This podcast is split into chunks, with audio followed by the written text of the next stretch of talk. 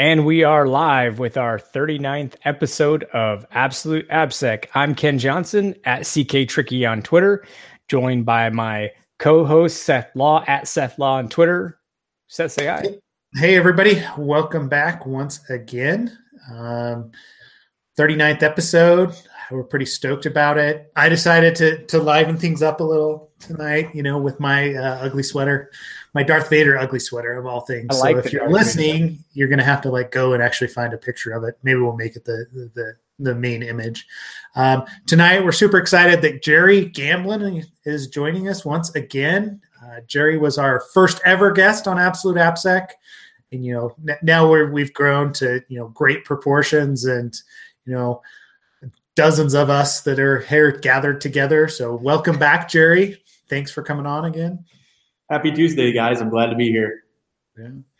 I know Jerry's had some changes, uh, like in his. I can't remember if you had joined Kenna already when we talked last time. I think you were still at um, your previous position. Yeah. Last time we talked, so we can talk. We can kind of talk about that a little bit before we jump into AWS reInvent and your experience out there.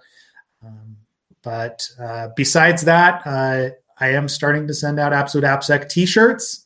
So Jerry, we'll grab your address. Uh, those of you that are listening that have been on before, let us know or, or, send me an email. I'm gonna I'm trying to follow up and get addresses. But if you want one sooner, hit us up on Slack or whatever else, and we can we can get that address and send it over to you to everybody. Um, let's see, uh, Ken. Anything else before we jump in? No, I just think that Jerry was going to lead us into our uh, substitute for our normal AppSec minute and talk a little bit about breach fatigue.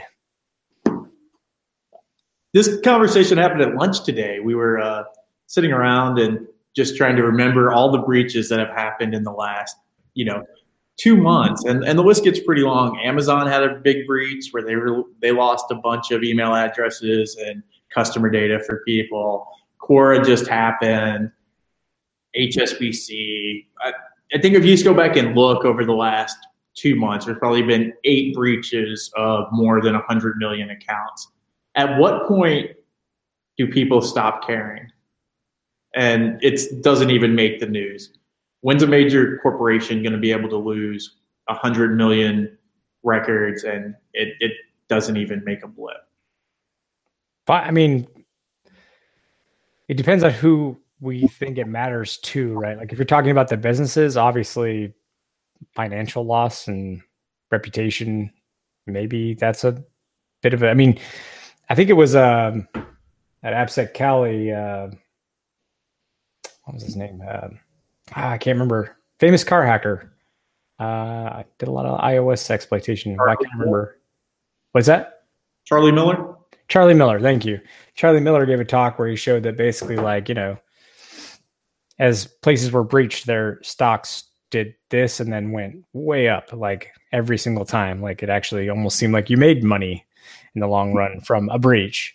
So um, correlation not being you know causation, right? But um, yeah, so like I guess it, it, are you talking about the individual? Like I from from what I believe, I think individuals only care about like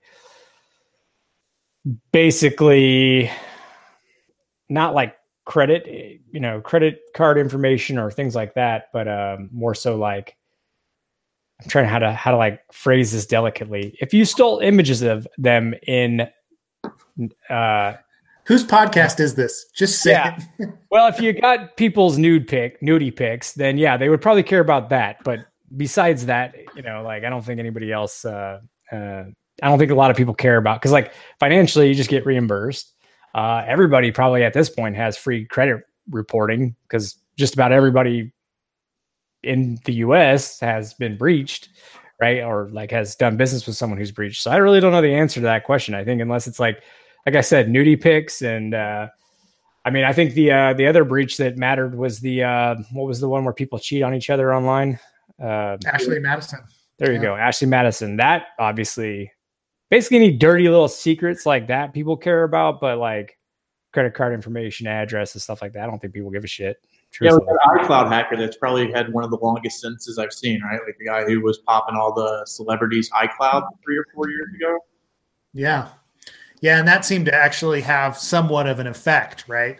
Uh, like it was there. It, it was more than just like the disclosure, and then two days later, no one remembered about it. I mean, no one's even talking about Marriott, Starwood, uh, you know, that one, and that goes back to 2014.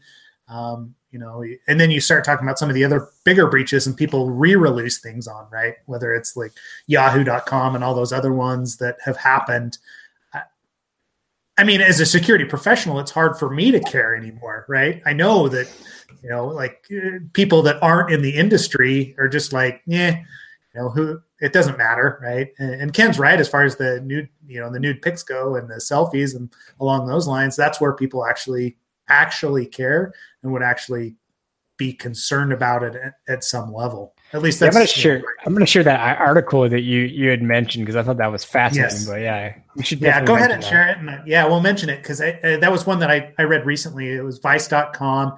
Uh, millennials in China are using nudes to secure loans. So basically, the the loan servicer is asking for nude pics of these millennials and use and that is the collateral for the loan. So if they don't pay things back then they release those nudes to their friends and family right? So they find them on social media. I, you know, I wonder how much of that is like i didn't dig into a lot to the specifics but how much of that is they have to be connected to them social on social media as well um, and it almost goes into that social scoring the social media number that the Chinese government is putting into place now as well, right? It, it's very big brotherish, but I mean, I guess why not, right? Nude pic of you, and how much is that worth if it gets out?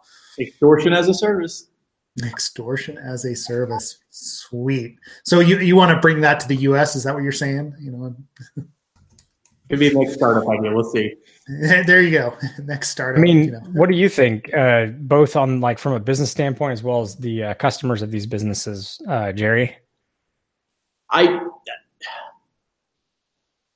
I have problems with these payday loans that we stores we have in the United States. They're charging the the people who can afford it the least like fifteen hundred percent interest. So I think it's I think it's a social it's taking advantage of social norms, right? Like in the Asian culture, they're very private, so so those so they're going to hold that over here, and then in the United States, I don't think that would work as well. So we just have people who charge, you know, eighty dollars on a three hundred dollar loan to somebody who can't afford it. It's I think I think it's cultural more than anything. Yeah. That's yeah, I mean, yeah. Yeah, I mean, we've got the predatory lending that goes on here for sure. Um, and I know like is what the Consumer Financial Protection Bureau or whatever is supposed to help fight some of that, but it's still available, right? And you know, you there's there's always been that element in the U.S., whether it's the loan sharks or whatever else you want to talk about. It's just more kind of business commercialized nowadays. But yeah, I, I, would agree. Like people probably wouldn't use a nude selfie in the U.S. as collateral because they're sending it to everybody, you know, their friend group as it is. You know, uh, yeah. As much what as you, you try to discourage that, but sorry. I Ken, mean, I mean, what do you think of like the uh, the the insurance that the cyber cyber insurance? What do you guys think about that? As a business or as a consumer? Well, meaning, well, no, no, no. As a, as like as a business purchasing the like the protection or whatever it is, like you know, basically if we do, because some places it's if you do an assessment, you get insurance, and mm-hmm. then I don't know if you can just like buy the insurance on its own. But like, I'm curious what your thoughts are. Anecdotally, I I don't know if I like like I both sides of this, but what's it going to be when you get breached? Is it going to be like if you're in a regular car wreck and you're agent is looking for every way to not pay pay that. Oh, you're in a parking lot. We don't cover your car if you're in a parking lot because that's private, right? Like, so say you're breached, they're going to be like, well, you didn't patch your jQuery instance, so that was negligence on your part. So, so writer 37 BC says that we're only responsible for 10% of this claim. It's like, it's insurance is good and as a big idea, but like in practice, you'd have to see how that works and and where where the responsibility splits between the insurer and the and and the consumer. Yeah, I mean, I heard anecdotally of one company who gave offered insurance as an add-on with an assessment, and then they said, you know, as long as your code doesn't change after this commit, then then you're insured. Which I'm like, what? You know, how does that work? Uh, so that's the only. I, I'm just not familiar with anybody having purchased the insurance. Yeah, I mean, I know that, like, we've had some friends that do. Um, I'm trying to think that work for like legal firms and things like that, right? Some of those people they're back in DC, Ken, in your area. Mm-hmm. That uh, I, I know some of those have been in, involved in cyber insurance claims, like on a smaller scale. Uh, but realistically, I, am kind of with Jerry. Is it seems like there's so many loopholes when it comes to patching software and standing things up on your network. They, I, I just don't. I don't. I don't ever see it paying out. Yeah, it's a good uh, marketing effort, right? And and something that you could market to people is, hey, we have cyber insurance. So if your data is ever leaked from us, then you'll you'll be covered. Um, but at a minimum, I think at most anything anybody's going to get out of that is going to be their credit monitoring, right? Because that seems to be the only thing that a company does anymore is and five bucks and whatever. Yeah, to be honest, like I think that liability insurance is really the the cyber insurance for most corporations in America, based on what I've seen. Right, like being on both sides of it, that's always a question I asked when I was buying services. Was like, oh, we need you to have $5 million of liability coverage. It's not, wasn't cyber insurance coverage, but it basically acted in that capacity. Yeah, I mean, I wonder how they determine what you get reimbursed for. Is it because you purchased, you know, you purchased credit reporting for all of your customers? Is it for legal costs? Like, I don't know what that, what you would even get reimbursed for, and like how that determination is made, right? Because like yes, there's some immediate upfront costs, but then you got to think about like, which again, not a lot of data out there points to the fact that you're you're gonna. Yeah, okay. as a business, why even purchase it? Right? That's that, that's it, just it. It does depend because I know that at least one customer who I always talk about with AWS security went out of went out of business because of being breached and not being able to recover. And I don't know if like even financially getting reimbursed that would have even helped. Um, I guess the the one thing that's interesting is if you do buy it, then I'm assuming that you have to get a health checkup. Just like when I buy like life insurance, they wanted to take my blood pressure. They did. They took my bl- blood work. You know, had to get a physical and all of that. And um, uh, I guess it's the only positive thing I can really think of is that you know kind of force somebody to do a checkup like that. But I, you know, is that a reason to do a checkup? No, you can do that without insurance. So and they're just anyways. Outside of just medical stuff, those are so much snapshots, right? Because a month later, it's gonna in security and in IT anyway, it's gonna be different, right? Like you could test clean one day and be okay, and then a month later, run the same test and, and be in terrible, terrible. Or yeah. days later. Yeah. You know, yeah. the, the way code changes, the way infrastructure changes these days could be a day later, could be completely different. No. no, and it definitely is. So, I, I mean, I think we're dig- we're digging pretty deep into the cyber insurance, and I, you know, I don't I don't think it necessarily changes the whole breach fatigue uh, discussion that we're having, right? Because I mean, it doesn't matter if Marriott's got cyber insurance, right? At this point. But were we, was that their employees or customers? Customers. Like how many? How many hundred millions of customers? I, uh, I'll, I'll pull it up. I'll find a link and we'll post it. I thought it was um, like 500 million or something like that. Records. Yeah. It's, it's, yep. But you know what? I know it sounds terrible, but like I'm a Marriott Rewards member, and uh, yep, 500 million guest reservations Huh. So, so I, I don't know how many unique guests that translates to, but it's. Ooh, now this is how you make that interesting. You post that and then allow someone to search it to see if their spouse was ever at a Marriott hotel when they shouldn't be. Going back to the Ashley Madison thing, see business idea. There you go. Did they ever figure out who had this? Like, is that has there been any attribution at all? I don't, I don't know. Think, yeah, I, I haven't heard that there is. Right, I haven't heard that anybody's claimed or. I mean, it, it, are there really still hacking groups that are doing that? Right? You know, I mean, it's it's not the same as it was. I mean, but you got to do something with the data, right? Like the the Ashley Madison database was dropped online. You know, the the big government database with everybody's, you know, top secret clearance forms. Nobody's heard anything about that, right? Like, is this the same thing? Does the government use Starwood hotels a lot for their VIPs? And there's a, you know, a nation state who really wanted that information. Yeah, who this is, and it's not, you know, some kid in a hoodie.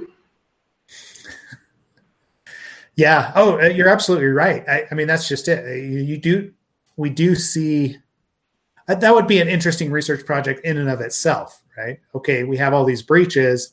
How much data are we actually seeing leaked out publicly from those breaches, and can, and can we determine from that whether or not you know who the actors are, if it is a nation state versus you know a hacking group in the Middle East or you know Russia or whatever.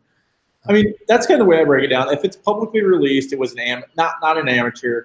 It was or whatever hacking group or whatever. If if you see like oh 500 million records were stolen and you've not seen them on Pastebin, somebody had a reason to steal those and they're they've used them for their own good, and you're probably not going to see them float up online in three weeks, right? Like like they're gone, use is gone Oh, well, I've always thought about like you know we've got all these breach reports, and I've also thought competitive intelligence, right? Like yeah. why is why why hasn't you know? I mean, we're talking Marriott. Maybe it was Hilton, right? That just yeah. decided they wanted reservation information for Harry, Marriott, and you know went and hired some vigilante group or whatever to actually go get that data for them. I I, I don't think that we've necessarily talked about that very much as an industry, but I I do think it goes on more than we realize whether it's an internal group at a company or somebody else.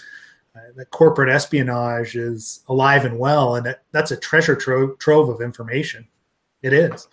Yeah, and there are a lot of breaches that don't even get talked about. So, let alone if they're corporate espionage, you know, like, and how do they even prove that? Right? Like sometimes, you know, if they're if they're hiring, uh, like you said, some vigilante group or rogue group or whatever. I don't know. People with black hoodies, in a room. you know, yeah. It's I very mean, dark. When was the last time there's been a major breach that wasn't self-reported? Like just running back, uh, Marriott was self-reported, Quora was self-reported. Like I've not seen one of those, you know, 2013 anonymous types of hacks where it's we have all your data, here it is on Pastebin, right? Like I haven't seen one of those in the last year.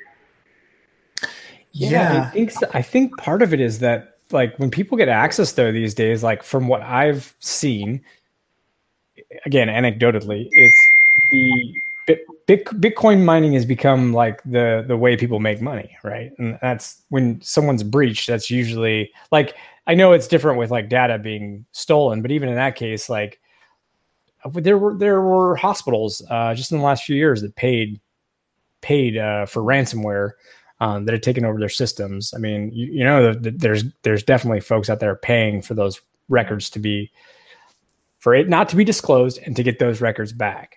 Yeah. Um, yeah.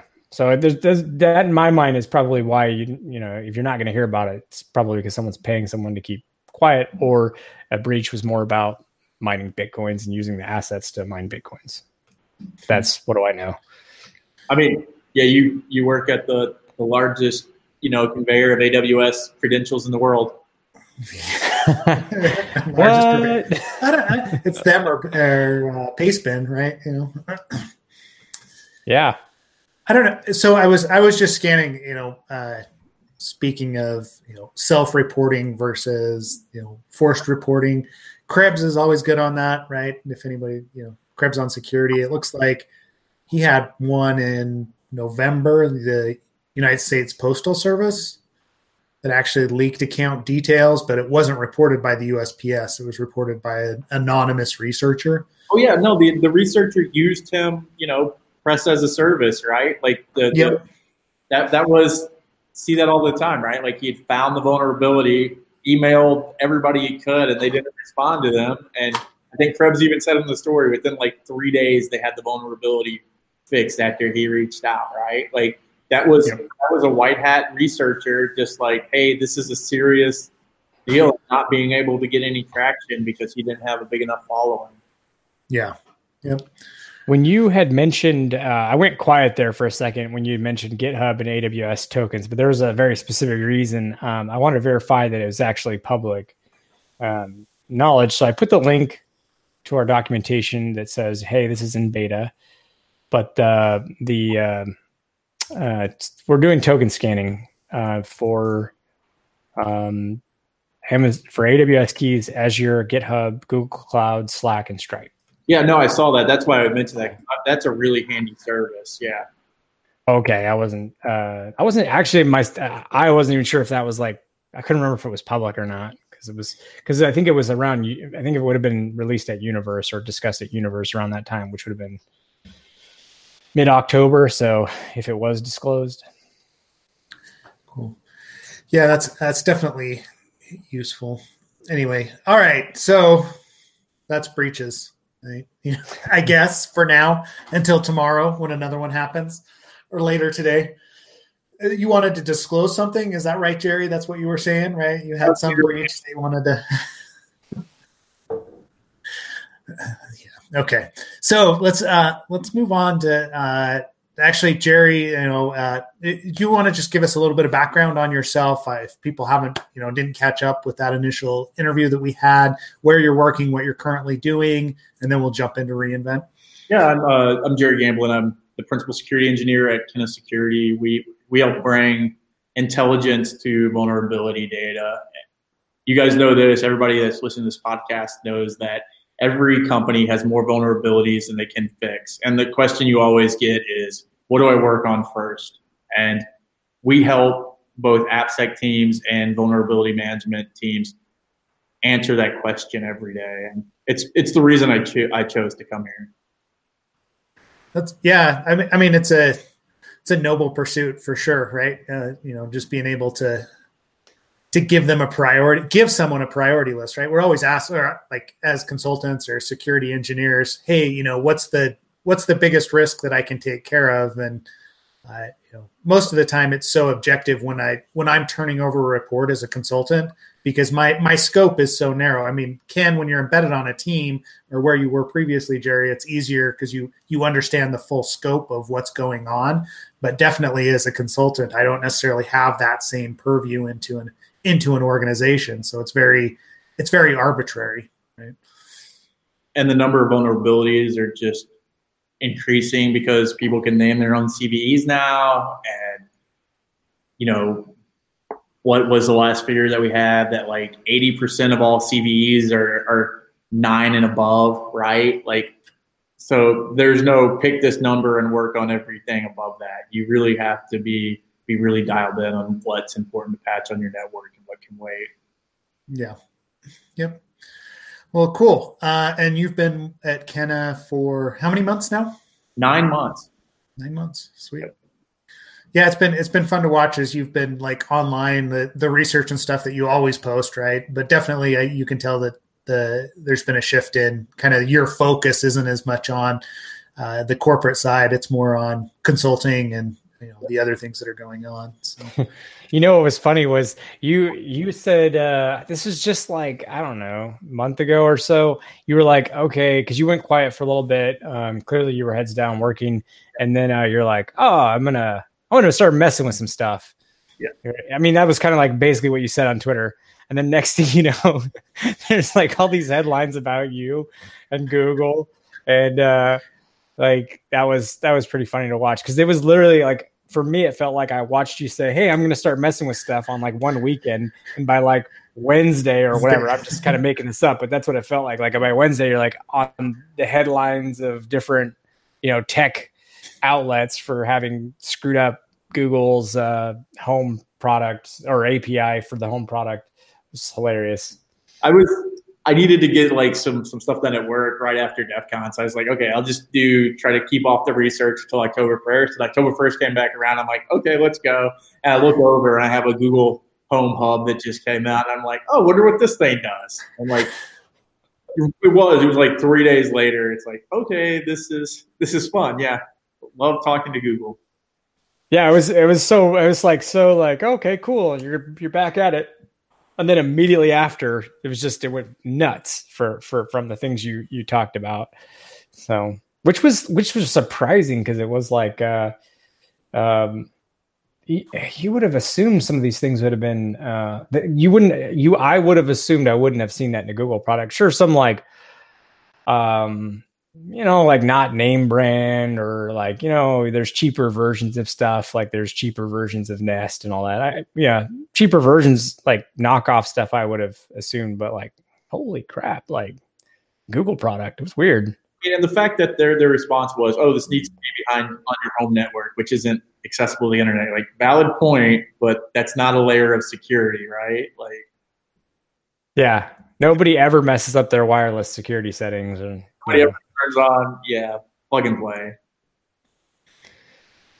Oh yeah, silly. Or exposes a bunch of printers to the internet. Like we, we're running through that again. That's always fun. Those guys are back. Yep. Yeah. So, uh, I mean, so you looked at the Google Home. Uh, you released that. Uh, you know, is there anything else that you're working on uh, before we get to reinvent that you know has been interesting? Nothing that I, I that's ready for public consumption yet. There'll be some stuff in January that hopefully will I'll be able to roll out, but uh, trying to be good. You know, it, that's that's the hardest thing, right? Like responsible disclosure is is great in in theory until you have to sit on something for 45 days yep and and you're waiting and you're waiting and you're not hearing and like i i've seen both sides of it right like i know why teams need that much time and they can't pivot and your bug's not the most important bug but i also know what it feels like to have something really cool that you found and you just have to sit on it and let and let the corporate you know machine fix it and then hopefully at the end you can you can drop your research. Well, yeah. you know, John Poulin, uh, John Poulin um, had to sit on a Rails vuln for over like a year. It was, I think it was more than a year. I think it was like 14 months or I don't know, something like that. It was long time. And the same thing, it was just like, when is that going to be? And then finally got a CV and it was disclosed, but it, and fixed, but it took forever, which is like, kind of scary in an open source product to have some something that's so that was so bad and then you like wonder I, here's here's what i actually was just a couple days ago as i was like i was like you know you've been i was thinking in my head you know you've been in security too long when every time you do an update on your software you don't think oh i wonder what new features it has you're like oh i wonder if i'm backdoored you know i wonder how shitty the security was and what's being fixed now. So, so that was Zoom update. Tenable dropped that research this week. Like they dropped a a giant backdoor into Zoom, and the the patch from Zoom said bug fixes. Yep. Yeah, and then it's like remote exploit, and the breakdown was super interesting. In fact, let me find the link and, and post to it. But yeah, super interesting. And then, I mean, it, it's still the same I should I should clarify. The the the exploitation, it's not like it was interesting, but it's not like this hasn't been seen over and over and over and over again. But um, yeah, it was that's a perfect example of like some client software um, or some some uh, software uh, running that locally, not a website. Sorry, that uh, yeah, you update and it's because it had some super critical issue. Yep it just gets interesting. Like, when do you decide that your vulnerability is dangerous enough that, you know, if they're not fixing it in 14 months, that you think that it needs to be fixed, so you release it publicly, right? Like, like that's the that's the razor's edge for security professionals, right? Because you know one tweet will get will get your Rails vulnerability prioritized and fixed, but it also breaks a bunch of trust. Like, where would that have to be? Yeah, that's I, well, and that's always been the question with responsible disclosure, right? Is is how long is long enough? Um, you know, you've got the people that, that wait 30, 45 days and just say, "Hey, that you have this long to fix it," and then I'm just going to release. because hey, you know if you're not fixing it in that time, it means you're not classifying it high enough of a of a risk that you're actually going to do anything about it. So I'm going to force your hand. Um, it was the guy who found like what Mac OS exploit was that last year, where you could hit enter three times on a root prompt and it would just let you through. Like yeah. the right way. Like if I would have found that, like that would have been hard to keep in like in your back pocket for 45 days as Apple tried to figure out what the problem with that was. Mm-hmm. well, I'm, I'm pretty sure he used it over and over for that 45 days, though. hey guys, check this out. Boop, boop, boop. Ha ha ha. Walks away, you know. But yeah, I, that it, it's hard. I like it is definitely kind of a a hard line to walk when you're when you found that stuff.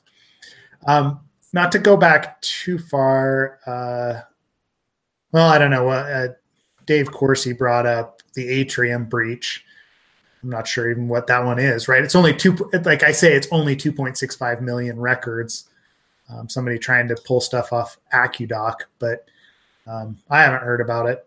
So yeah, I mean, I um, put a link uh, to that because um, the other one had an ad blocker thing. By the way, don't get me started on sites that say like, "Oh, you're using ad blocker, so you like need to have a subscription now." Like horse shit. But anyways, um, yeah, post another link. But like the weird thing is, we had that huge breach, and and I think like I'm not sure if we ever figured out exactly like sorry, the huge, the huge, uh, what was it like Blue Cross Blue Shield or something like that anthem, and uh, like tons of social security numbers and everything uh, stolen and medical info and like, I wonder if that's actually ever. I, I haven't heard anything about that actually being used, that data being used, but yeah. like the my. I kind of there were set many theories. One of the one of the theories was though was, was that like going back to nation state, this could be used to uh, to um, to basically exploit people, right? Um, you know. Well, that ties in with the whole the whole spy espionage type stuff, right? Oh, what's that? Hearing all the breaches, like you have the OPM data as your base, then you get health data, and then you get financial. Yeah. Like if if the same company had all, if the same country had all three of those breaches, you basically have have corporate scoring or credit credit scoring for every individual in the United States, right? From their health to well, and right. then you you add can, Marriott data to that, like you've got location data on people, right? Like historical location data on where people are traveling and what they're doing, right? It, it becomes you're building a huge picture, uh, and, and so it really wouldn't surprise me if it is a nation state that's doing it and just gathering that info and starting to tie it all together somewhere. I mean, admittedly, I've been watching The Americans for like the last few weeks now, so I'm a little bit more paranoid than normal but it does feel like it'd be a great way to for for espionage from an espionage standpoint to like cultivate assets, right? So, yep, yeah. So you know, Dave, to answer your question, no, I, I guess none of us have really like dealt with it. So we'll we'll talk more on the Slack channel about that. Um, so Jerry, you have disclosed that stuff. So let's talk about reInvent. Um, I mean, obviously there was a whole bunch of kind of security news that came out of reInvent. There always is. Um, it's one conference that I feel like when I go to, I, I just I can't see enough, right? Just because there's so much that's going on. Um, but I didn't make it this year. Me and Ken, I don't think either of us made it. Uh, but so first of all, like the big big one was that they were going to have just a security conference, right? Yeah, they once again, like they they make security the redheaded stepchildren of of the the platform and and move everybody to Boston at the end of June, which is either tone deaf timing or they have a big database that says that people will go there and then fly out to to Vegas for a week within a month, right? Like like that was the thing that got me when I started looking at the timing. It's like, yeah, that would be cool, but not you know, three or four weeks before I have to go and um, go out to Black Hat for a week. Yeah, I, I don't know how that's actually going to run. Like, how how many people are they expecting to be there? 18, 20,000. I mean, they had 50,000 people at at reInvent this year. It it's a ridiculously big conference. It's Yeah.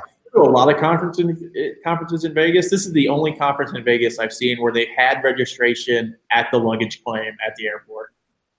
Jeez. Wow. Talk about starting it early. You land and then like go get your bag slash register for reinvent. Did they have the gifts there then? Like the they usually give some pretty nice like uh, registration gifts. thing, right? Like, so I stayed at the Aria. So I registered at the Aria, but to get my swag, I had to go down to the expo booth because they wanted people to go to the expo center. But yeah, no swag except at the at where all the marketing was happening. That's smart on a couple for a couple of reasons, obviously. But yeah, Eh, yeah. I don't know. Like that was like one of the big benefits of. reg- I mean, besides besides getting your badge, but uh, you know that was because they give out nice stuff. Like they gave a they gave an Echo show the year that we went there. Would they give you this year? Just a hoodie. I mean, they were back down to to hoodies for everyone. Which I mean, with fifty thousand people, what do you do? Or I said, I'm sorry, dot, not show. Yeah, hoodie. I mean, they're they've got good hoodies though. Like, I mean, the the hoodies they give out are pretty good quality. I don't know why that matters to me, but oh, whatever. You're paying so much for the ticket, I think, is why. Like, I want to get something else out of it besides just awesome technical content. Because Because I'm selfish, I guess. like, yeah, the tickets are expensive. Yeah, Yeah, I am, I I am interested to see what Reinforce is going to be. Um, but man, yeah, the the timing there at the end of June is going to be difficult. Uh, like just personally, I, I realize that that's going to be a, a problem, um, especially with Black Hat coming up. It's probably only like three weeks later, if that. Yeah, that was the first thing that I noticed. It's like the timing is just gonna it's gonna be hard to do both. yeah. You guys don't want to just stay out there for like a month in Vegas, lose your mind. Oh, it's in Boston, so Here we go. Oh, I see what you mean. Oh, sorry. Yeah. Now I'm looking at. I have the link now. Uh, I'm a great listener. Um, here's the link. I'm putting it in for everyone in case they're interested. Yeah, that's a. I mean, I don't know. I'm used to traveling, so I don't know. Yeah. I'd do it. If someone else was paying for it, I would do it. That's what- I'm not mad about the conference being out there. If they want to have a security conference, that's that's okay. I'm if I'm disappointed, it's I hope they don't de-emphasize security at at reInvent, right? Like re security felt like an actual core part of the platform and there was enough. So like I know that when I went out there at my last job, we had system engineers go to security talks that they normally wouldn't have gone to because they're not offered at the, the other conferences they go to. If they're not going to offer these kind of like how to secure your your AWS account with Lambda functions at reInvent, it, it'll hurt the overall platform. Yeah. Well, and I think that's why we were so excited about reInvent when we initially went is we had security content, like whatever news going on, but also tied into everything else. So it, it, I, I get exactly what you're saying is, you know, what's, what is the point of that reinforce then? Is it, is it just a, a training conference that they're trying to push people to, to learn how, like, you know, learn security on the AWS platform? Is it deep dives? It, that'll be that'll be the question and then is it going to be well attended enough to maintain itself so going that late i, I mean if, if it was something like a Mar- march april timeframe i don't think there'd be a question of me attending it right so and i know there's going to be a lot of other people in that same in that same boat Yeah, hopefully it's just an addition to, you know, not Yeah. detracting from. So, like, what were the uh, most interesting talks that you saw while you were there?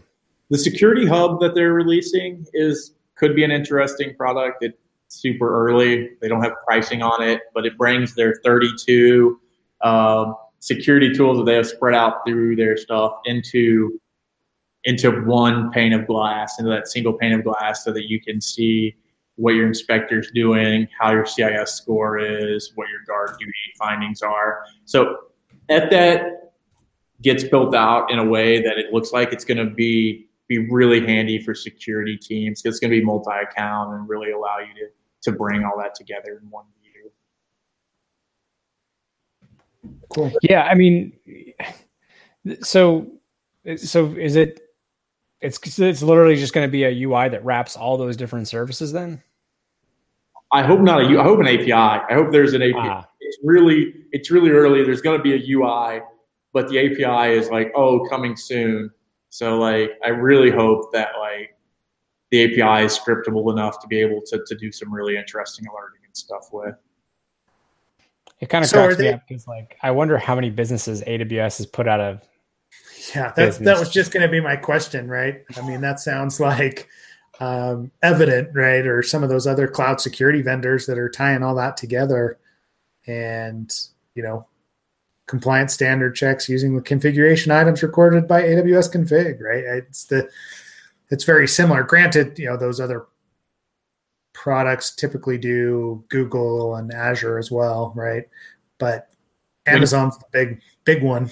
Yeah, when you build your business model off of using somebody else's public API, it's probably only a matter of time before they they at least look very hard if they could do it better or cheaper or if they want your revenue stream, right? Yeah. Yep, that's uh, that, that's what that feels like to me. Uh, but we kind of yeah yeah, a couple years ago, Ken, when we went, that's probably the same analysis we would have given all those security vendors that we saw, right? Yeah. Yeah. You, I mean, and like they register as a partner with AWS. So it's not like AWS is ever unaware of like, you know, who, who, cause most of these places they're, they're selling, I shouldn't say most, I should say at that time that you're talking about, Seth, often it was the case where it, you could get it like uh, one of these vendors in in like the, off the marketplace. You could install their AMI or whatever. Like, um, and again, they would be listed as part of the like AWS partners, meaning they had registered and told AWS all about what like the, their business did and all that stuff. So like, yeah, I'm I'm guessing AWS already has like metric data on usage and you know they already know about these businesses and it's like you said if it gets to be useful enough why not just do it yourself? But I also think that AWS dog they they dog food a lot of what they built, right? It's like how that's why they build a lot of what they build. So it, it it could just as easily be though that there there are times they need these things and then so they build it. Yep. There's a ton of machine learning. They're they're pushing that super hard. I'm not sure, you know, why everybody needs machine learning in 2000 and 18, but they released so much SageMaker stuff. So, you know, and they're starting to to sell models they uh, they built in house to companies. So it's it's kind of interesting to sit back and try to figure out what their corporate strategy is over the next three years. Like they came out with Firecracker, which is their serverless play, right? Like I really wonder how much longer EC2 is going to be be the leader in that space for them. If it still is. I mean, S3 might be bigger for them, but like how long until when you need to need a service on AWS, you go to something like Firecracker or their AppView or one of their serverless platforms instead of setting up something. So, like their serverless play before that was having Cognito API gateway, um, and Lambda, and Lambda being like the real serverless thing. So, like, how does I haven't looked at all at Firecracker? Um, how does that differ from uh, you know from like using that that API gateway Lambda kind of uh, those services tied together? Started to dig in. They're micro VMs. It's supposed to be just drop your code and it runs it kind of thing. So think of Firecracker as the back end to Lambda right? So your Lambda Lambda tasks actually run inside Firecracker. That's where oh. it comes from. Um, so that's the that's the small secure sandbox that they've built that actually executes those functions. So they're giving you more access into that than they did previously with Lambda. Um, it starts to. I mean, I'm sure they're looking at all the different like attack profiles. You know, the uh, virtualization and containerization that's going on there, but it does it does feel like there could be additional attack surfaces being introduced there uh, that we just don't know about yet. But it could be fun to play with. Um, and supposedly it'll be cheaper than EC2, obviously, right? Otherwise, why why use it? yeah, and they have Ruby support for Lambda now, which is which is interesting. Like they really expanded the languages that can run in Lambda. See, Seth, people use Ruby. just a couple years behind everyone else. Is that that's right? We got to we got to get get back on the Python train after last week. You know. Oh yeah. Well, did we talk? What, did we talk about Python a lot last week? I can't remember. No, it was two Rails guys versus me. That's why. Oh yeah, that's right. You talk if you see John Poulin ask him about uh, machine learning for EC2 instances scaling. He loves that. That's his favorite new technology. Sounds like there's more to that than we need to know Yeah. about, but okay, yeah, we will. Because they announced that too, right? That they, they have uh, their auto scaling groups. You can now turn on machine learning so that it'll, I guess, figure out when it needs to spin up more more EC2 instances automatically. So, yeah, yeah, that sounds kind of fun. So you're trusting Amazon to spin up EC2 instances automatically based on a learning engine that they've written. Yeah. Um, yeah. Okay. Yeah. There, there's no way that con- collusion could ever happen in there, right? You know. No, no I don't see the incentive. We're having a bad quarter. Let's tweak this. this. Yeah, yeah. So there's a lot of machine learning stuff uh, that came out.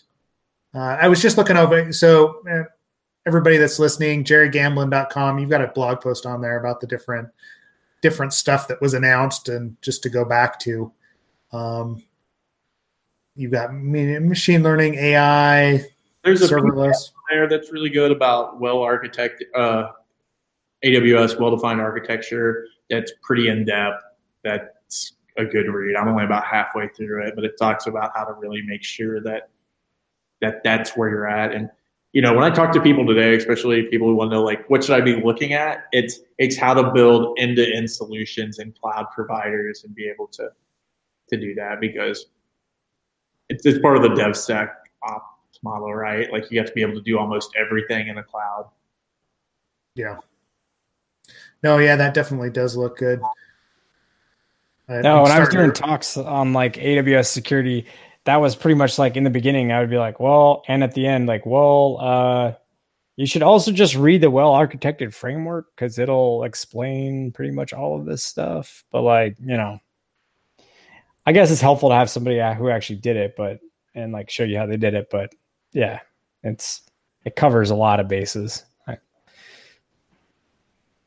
Cool. And then uh, looks like Control Tower is new as well. What is You- Control Tower? Did you look at that one, Jerry? What did you hear about it? I saw a little bit of it. It looks like Ansible Tower, to be completely honest. It looks like an automation control platform from from what I remember. Like they drop a ton of stuff here. Oh yeah, I like even just like my AWS updates, like daily updates from reInvent. I can't ever get through more than like one of those in a day, just because it there's so much stuff that they drop, and you're you're never sure which what's really relevant to you, right? Uh, so yeah, all the scaling stuff.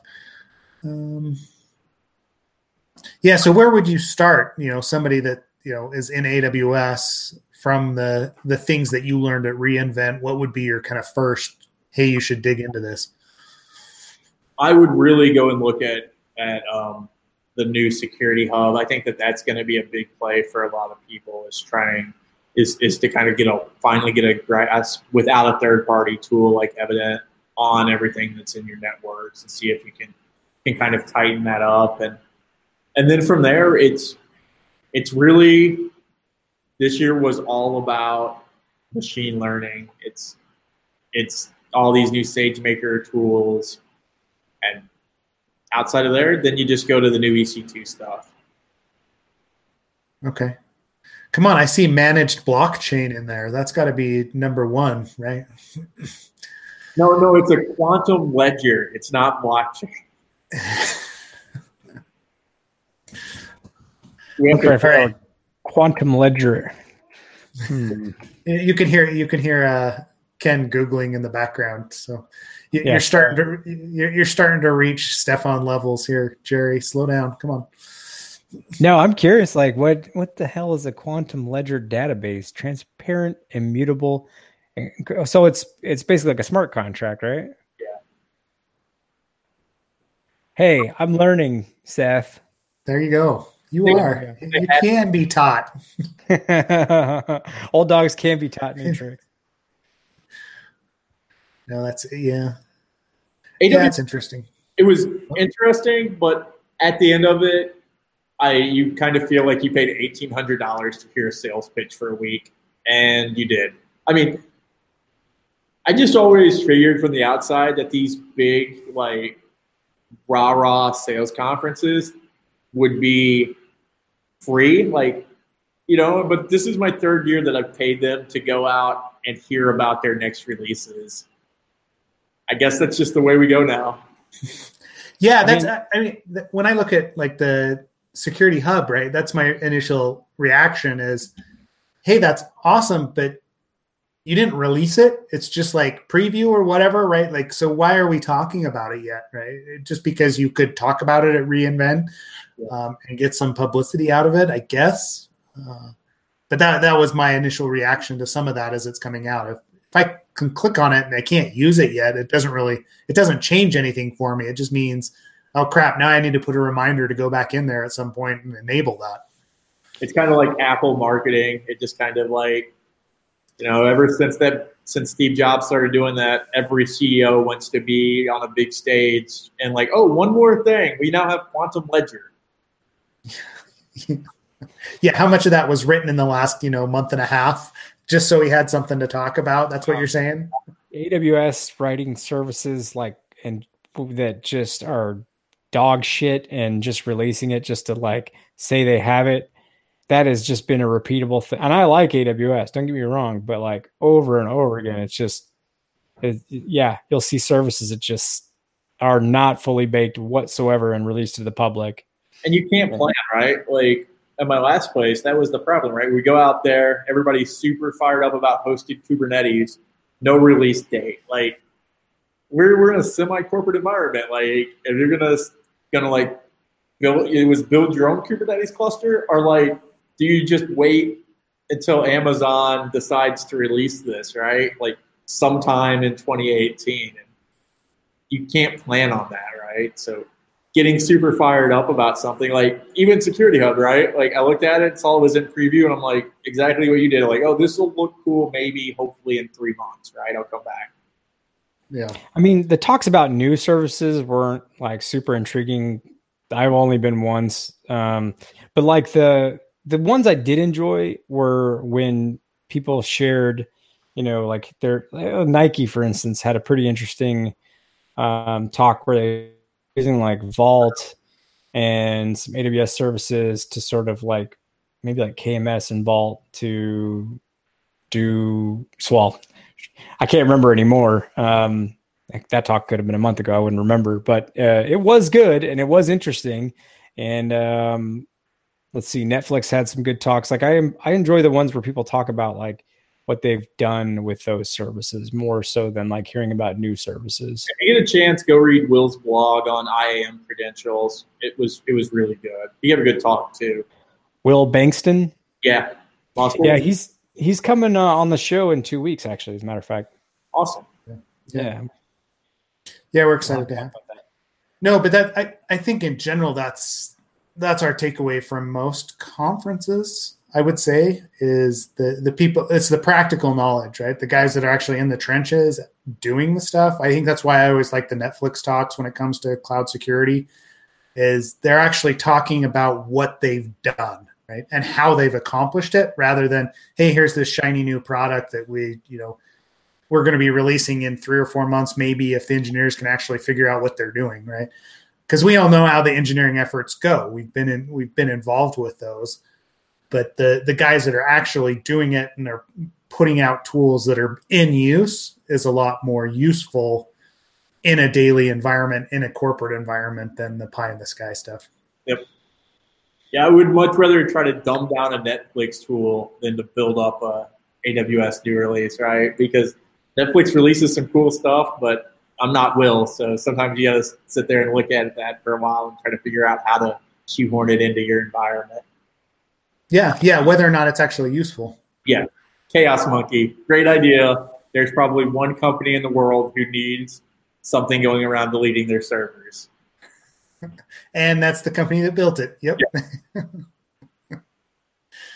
yeah definitely. So, it, yeah, I mean, so it's a, that's why it's interesting to talk to somebody that's that's actually gone out. So, was there something else there that you, other talks outside of what came out of Amazon that you like people that you talked to or met with that was interesting? To, to be honest, people are kind of like it. It almost feels like a tipping point. People are like, "Oh, it's like somebody," and we're past the decision if I'm moving from my colo or my data center to the cloud. Now we're in. Uh, am I staying in a traditional VM cloud, VPS cloud, or am I going to spend this next 18 months moving everything to serverless? Right, like nobody's having the cloud no cloud discussion anymore. Now it's the VPS versus serverless discussion. And those are going to be really interesting, right? Because it does a couple of things. If you get rid of all your servers, big corporations are going to start seeing some reduction in staff, right? Like if everything goes to to lambda functions or or whatever, right? Like like you're going to start don't want to call them wins, but like corporations will start seeing more returns on their on their cloud investments when they don't have you know 10,000 15,000 EC2 instances. And they're all all lambda functions that they only get charged for when they run. Yeah. And I can see I mean I can see Firecracker going that way as well right? I mean because it, it is giving you that environment. It's very uh, containerization right? You only spin up you do X Y and Z and then you store the data and move on. Um, right? And you add machine learning to that. I'm sure this is why Amazon's pushing it because they can charge a whole bunch, and you don't have to have somebody sitting there and planning on the, you know, the increase or the decrease in that load. So at some level, where where is it that you pay Amazon to do that for a fourth of the cost that you pay an analyst or somebody else in your on your own team or on your own staff? So I get it. I like I get why it goes that direction. But yeah, it'll be interesting to watch.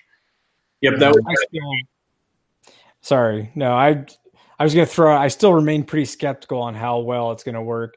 Like instead of writing this one giant shitty app, then like I'm sorry, this app that's p- probably perfectly fine and has some security issues um, or functional functionality issues like to like oh okay well we're going to solve that by running you know everything distributed and we're going to have 30 na- now small apps that you're going to you're going to be responsible for and, and maintain or 60 or 200 or 300 i just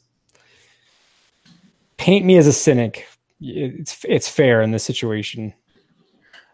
Well i mean we've we're continuing to chip away at the support staff right? And i don't know how you know when that's going to bite an organization you look at like that's the whole idea behind DevSecOps is we're getting rid of this kind of server administrator layer that has all these years of experience, and we keep pushing all of this back to the developers. We really do, and so it's now on the developer to you know spin up environments to actually automate that, and then you know code themselves out of a job.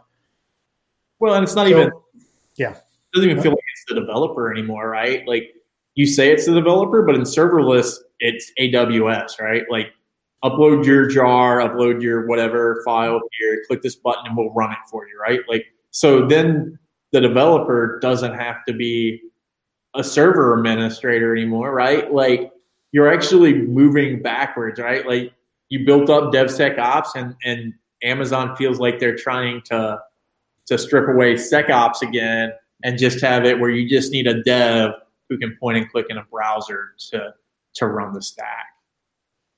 Yeah, that's fair, right? Uh, yeah, that uh, definitely is getting to that direction, right? Uh, so point it point them in a GitHub repo, yeah. and it'll run it and it'll figure it out, and all you have to do is a couple configuration things, and they'll protect it, right, or what, whatever. Um, yeah, so eh, we'll, we'll see how it that actually progresses, but it also limits you as a developer on what it is you can actually use, right? Amazon only supports so many of these different frameworks and you know Yeah, but then you can always go to Azure instead. That'll be where everyone ends up, right, Ken? Your company? My company. My company. No, I mean, uh, there there are many. So there there there's a definitely a push by everyone right now to make it simple for developers to not have, like you said, administrative overhead or other folks they work with to deploy their code. But like as and and clearly there's a belief that that's going to be the big thing, and I, I there's no stopping it. Right, serverless is out there. But I guess what I'm saying is like, yes, there are certainly circumstances where I can totally see that's going to be beneficial for some folks. But on the whole, for a large scale product, like, I mean, how many of those different services do you have to have running in tandem and how how manageable is that? I'm not even talking about from like being able to auto scale to handle requests, input output. I'm not talking about that. I'm talking about just like the sheer management of uh, that those different code bases. Um, I don't know. It just seems there are certain, like I said, there are certainly instances where that'll work, but there are a lot that it won't. Uh, as far as my limited view of what I can see the future looking like right now. I'm totally with you. I, I just think that it's a five year play, right? Like I said, the, the deal with this year's AWS, it wasn't, it was the first year that there weren't a lot of talks about are we going to the cloud or not, right? Like the cloud is one. And now I think we're in the VPS versus serverless phase of, of the cloud fight, right? Because have you guys ran into anybody who are still having the on premise versus cloud discussion? No, no, not at all. But, um, you know, like one other, uh, I think you're right there. I mean, that's, I don't think that, cause he, I think the last holdout was kind of like the gov, the government with their whole like, was it was FedRAMP the process for getting yeah, or GovCloud or whatever that was, something like that. Yeah, FedRAMP's the certification, but I think GovCloud was the rollout, right? That was FedRAMP certified, so everybody could move. Right. Good. Yeah, and like they were the last holdout on on that in my mind. You know, because um, if anyone's going to be like super sensitive with good reason about where they're putting their data like that would and but they switched to using publicly like switched to using cloud services. I think I'll, yeah i think you're right about that but like the one thing i can say pretty unequivocally that i do like about these cloud services is that they they remove too much of the the like thought of behind encryption. Like that's always if you ever talk to developers like that's always the one thing that everyone like seth how many security training courses have you given? And how many of those times is like that the thing that people that developers point in on is like encryption? Oh it, every course it comes up right? Even if we're just you know we got a small module on it everybody's always like well how did we do xyz you know what do we have to do? What's the bare minimum? I right and I'll be the cynic now, right? Like I love AWS and that it makes encryption easy, but proving that it's encrypted and proving that you deleted it are two different things, right? Like somebody's well, like, you're also yeah. yeah, uh, yeah. I mean, what you're saying, and then you're also trusting them with the the key to the encryption. Yeah, I mean, I'm in, I'm I'm sure it's encrypted, but you don't have that same control that you have if it's your own MySQL server or the ability to. Yeah, I totally agree with that, and, and again, it goes to like probably goes back to like who's who's the the the customer of of it, of it. Yeah. Like, do I want a startup out of Soho to worry about encryption in their their MySQL or MongoDB? Nah, please let AWS do that if you're a large financial industry, uh, large financial, and you've got the staff and the expertise, yeah, like for sure. Do, by all means, you know, do it your own way, but uh, just depends. I'll take that. Let's flip it. I'll, I'll, I'll trust the 20 year olds in Soho to understand how encryption and salting works versus the, the, the other guys. But that's, I see your point. I see your point. Um, but in theory, like yeah, there should be that expertise. I guess I've had I've seen too many like I've seen I've I've seen inside too many startups I've seen too many things at this point. It's probably what I should say. Just seen too many things, so I have less trust. That's going to a dark, dark place. I know. Sorry, guys. No, I was yeah, I was just thinking about there. There was a recent, I can't remember. It was like a web comic or whatever, but it was you know about you know a startup, the security guy. Eh, I'm sure it mm, XKCD. No, it's not XKCD. Anyway, but the you know the the security guy's like, hey, we need to think about this, or the administrator does, and they're like, no, no, no, we're we're just launching. It's fine. We'll get to that eventually. And then it's like, okay, we launched. Now we need to. Oh no, no, no. We've just got a few users, and then oh crap, there was a breach. Why didn't you make us do this? And it's like we talked about it, right? Like lone voice in the wilderness of the security guy. MVP stands for most vulnerable product, right? That's quotable. I've, I've heard that before. Also, what do you think we wear these hats and silly sweaters for? It's to take this dark, dark podcast in a brighter direction. it's that time of year. It's just too dark. Yeah. Well, at least at least Seth isn't drinking tonight. No. Actually, you should be drinking. It's the it's the season, Seth. Where's your High West? It's not, it's not open yet. I, ha- I have to do some other things tonight, so hmm. we'll, we'll crack it Yeah. crack it open later. What? Eggnog and High West. There you go. Eggnog and High West. That could work. That could You know, work. I actually don't think I've ever drank hot eggnog. Sorry to totally shift, but I don't think I've ever drank eggnog. Time you make pancakes, just have a little swig and you're right there. Yep. hmm You'll be okay. Add some High West to it. You'll be okay. Or Gentleman's Jack, whatever you want. I prefer single barrel Jack. Oh, I'm gonna drink there you go. Jack. Sorry, Yeah. sorry. Single barrel. If we're if we're if we're if we're going that direction, it may as well be what you want it to be. I took a whiskey glass. We're way off topic here, but there is no size for single barrel. The barrel can be as large as Jack Daniels can make it. They can still call it single barrel. So what's the what's what? So then what's the um? Why is it called single barrel? because they can charge more money for it. Fair enough. It does taste great, though. I'll say that single barrel does taste great. It's blended. It's not mixed because the other ones are mixed. Like I took a whiskey class in Vegas, and like the the non-single barrels can come from multiple batches, and they kind of like try to even it out. The single barrel is literally poured from one barrel of any size. What's your current fa- favorite whiskey? Mine's uh Blanton's. There's a Koval brewery here in uh, Chicago that does small batch stuff, which also small batch. There doesn't matter what size it is; could be a billion bottles, but it's really good. It just gives it that that air of ex- exclusive exclusivity. Yes. How do you spell it? Now I'm curious. How do you spell that company? K O V A L. Okay. Awesome. Looking it up. I didn't know you. So, where'd you take a whiskey tasting or uh, whiskey class at? There's a place off Vegas. It's called like the whisk off the strip in Vegas. It's called like the Whiskey School, and like they just do groups out there. It'd be great for like a DEF CON meetup. Like you do three or four different flights of of.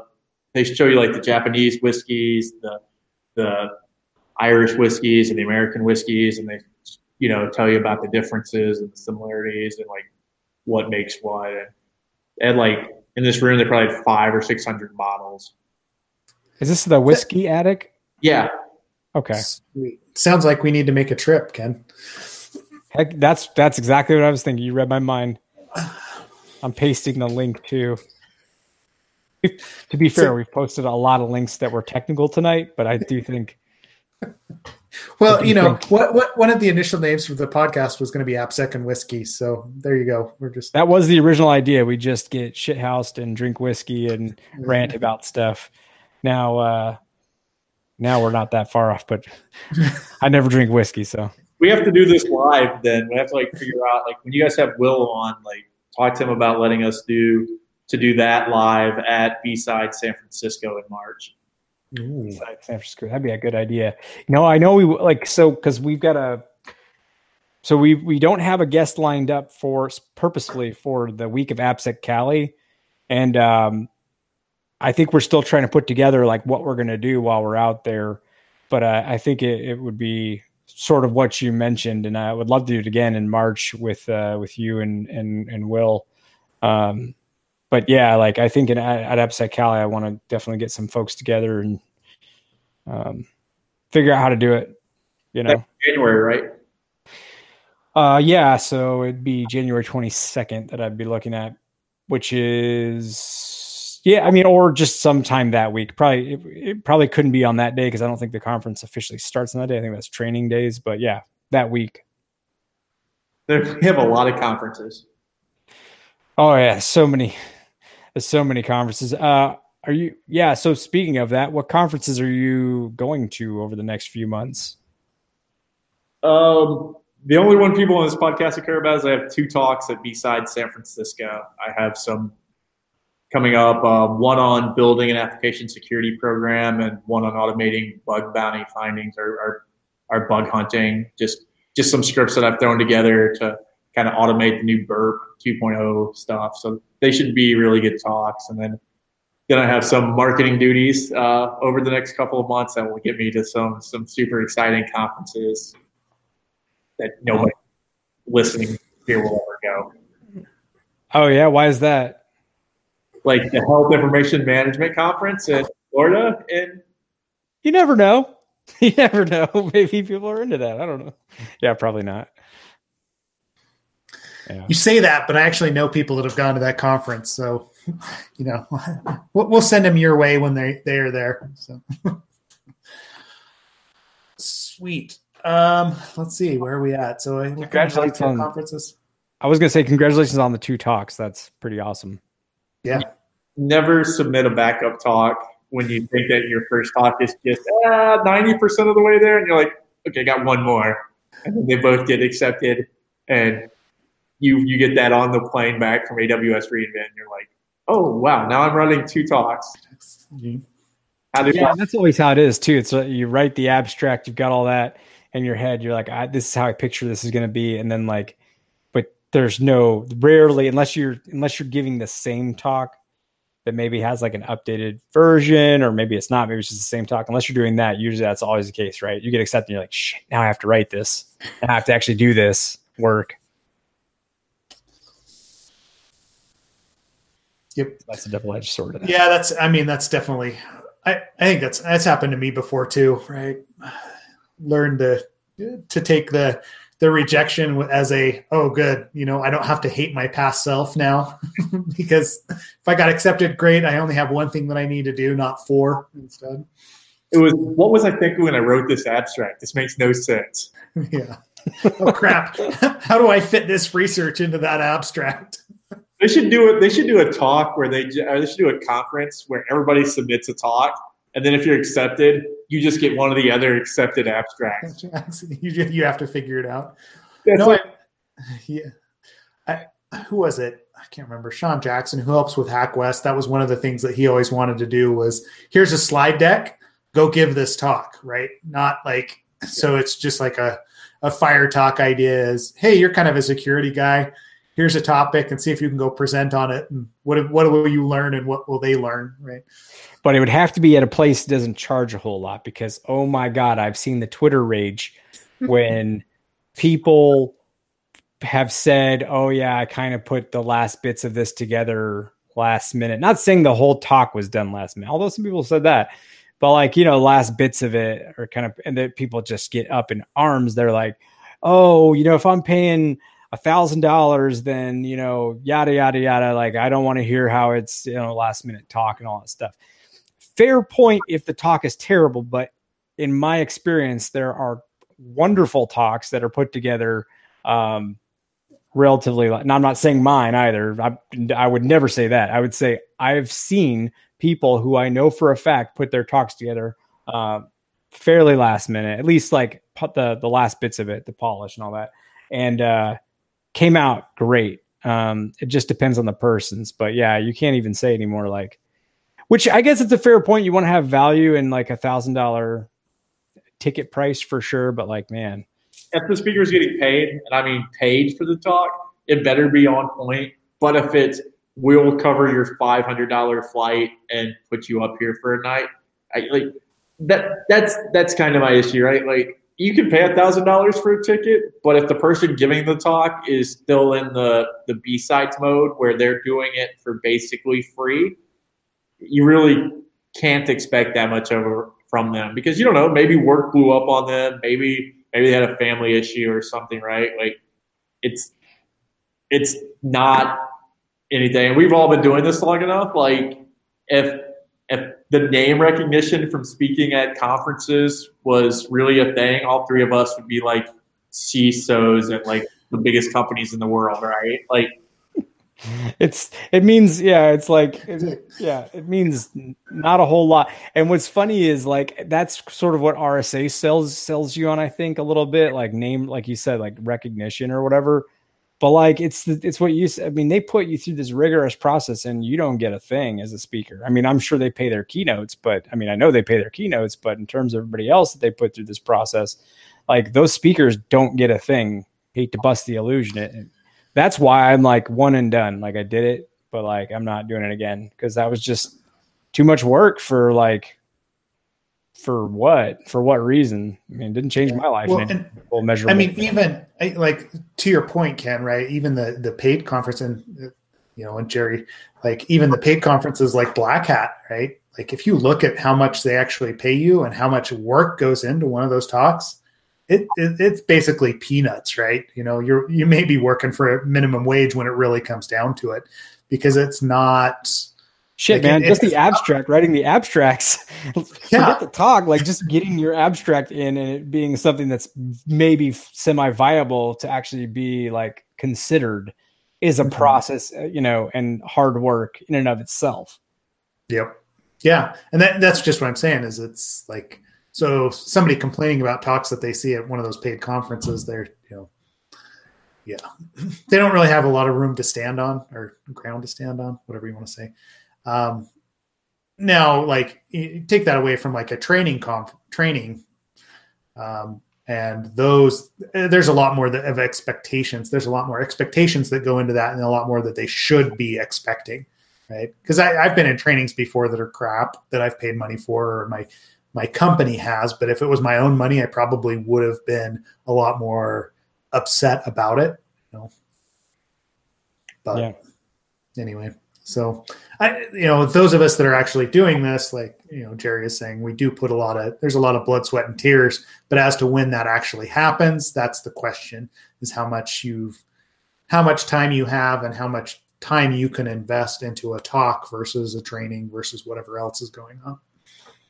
I'll say that that's what one thing I enjoy, enjoy uh, in life right now is that uh, you know if I do a talk, it's not because I'm not making anybody any money. Um, I'm not marketing not that I mean, there's that's perfectly fine to, to do that. I'm just glad I'm not having to do that right now. I'm glad that like, yeah, that's I'm very happy right now and not having to do the speaker circuit. Uh, and if it's nice when you can do talks just because you want to do it and it's fun, not because like you know you feel the, the feel the pressure. But and that's sort of I think why we all or at least a decent percentage of people keep doing it right is that you you do have to that that is promotion that's yeah. the reality right and there's nothing wrong with that but that you know there there's definitely a promotion aspect to it.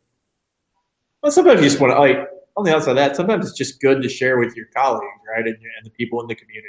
You might not always know them know the most right and like i think that i've seen you guys all speak and it's i don't know everything but here's what i found right? Like some of the best talks i've been to end up with yeah this didn't turn out the way i wanted to. I'm 80% there. And like those are the kind of talks that I like to see, right? Like, and right.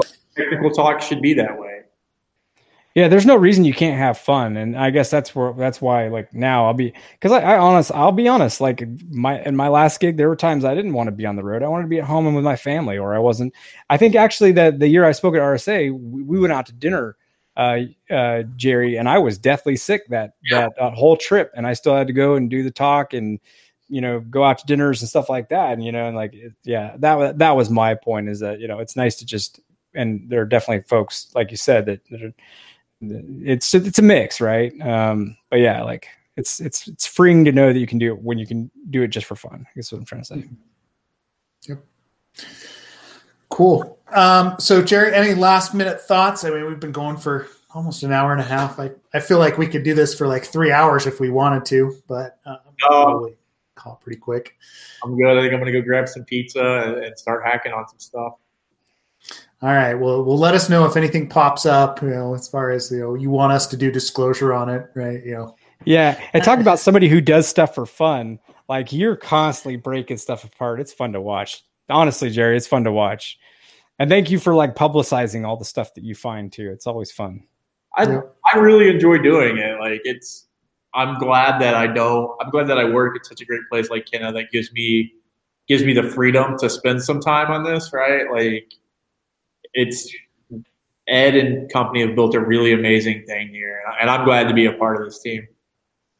Yeah, I know your last job, you know, like definitely you were doing a lot of this stuff like all on the weekends and at night and late at night and like then also doing your day job. So it's nice that you can like, you know, have have that baked into your work schedule, you know. Yep, for sure. Cool. Well, good. Um, so it sounds like people know where they can see you as far as you know security stuff. I, I mean, any last minute recommendations? I think we've already talked about AWS reInvent um, enough. Um, yeah. Any closing thoughts before we call it? No, I'm good. This has been really fun. I'm looking forward to doing this again. Hopefully, we can do something around B sides. Yeah, that that sounds good. We'll we'll put it on the calendar. Um, see what Ken's got going on, what our travel schedules look like. But definitely, I think that would be fun. Um, Ken, any, anything else that we should mention before we wrap things up tonight? Well, speaking of promotions and marketing and and doing stuff. No, we've got our uh, we've got our course at AppSec Cali. I did want to just mention that um, where we're doing the uh, code reviews code review course. Um, so we've only done it at where did we do? We did it at AppSec USA and then uh, AppSec Day in Melbourne. So this will be our third time doing it. Yep. Um, so I'm excited about it. Like I said, I only do stuff for fun now, which is really nice and freeing. And this is the one reason that uh, we keep doing it is because it is very fun. And it's like uh, the only thing I'll say is like, um, because I actually did submit that. You know, we submitted that for uh, Black Hat USA, and one of the things I said about it was like the the the second day is very interesting because the second second half of the course is all people taking all of the exercise we've put them through for the last day and a half and applying it against real world applications and seeing those people come up and present on each you know they each have five minutes to present on their findings using the methodology that we gave them and had them practice. It's like it was amazing to see people over and over again in a short several hour period find uh, vulnerabilities over and over again in open source applications that are actually out there. So it's awesome. It was just cool. It, it was see, it's cool to see that it worked. So yeah, yeah, it's fun. I mean, we know we use it. It's the methodology that we use at, our, at you know, as we're looking at code. So come talk to us about it. Share your methodology with us as well. Right? We've had a lot of uh, consultants that were in the course, especially at AppSec USA. It was interesting to kind of get their take and on on how they perform the reviews. Um, but it is it is what we use to find vulnerabilities. So so if you're going to be at AppSec Cali, you know, consider it. Um, otherwise, just come up and say hi too, right? Uh, yeah, Jerry, hang on, don't drop off as we you know wrap things up. And but thanks everybody for joining tonight. Thanks for the interactions, and we'll talk soon. Catch us online. Bye. Later.